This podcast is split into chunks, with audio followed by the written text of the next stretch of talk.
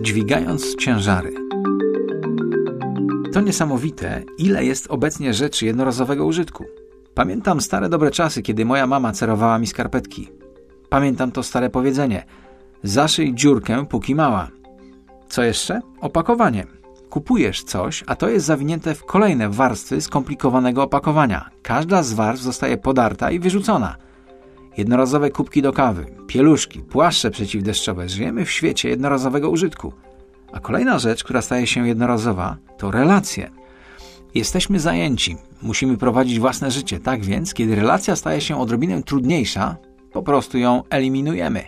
Wydaje się, jakbyśmy czasem prawie zapomnieli, jak to jest trwać, przeczekać najgorsze, jak sobie nawzajem pomagać, jak nieść jeden drugiemu ciężary.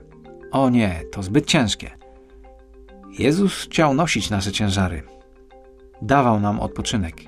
I kiedy robimy to dla innych, mimo że to jest ciężkie i bolesne, kiedy robimy to dla innych, stajemy się dla nich jak Jezus. Henryk Dedo, Kropla Wieczności. Więcej na www.gospel.pl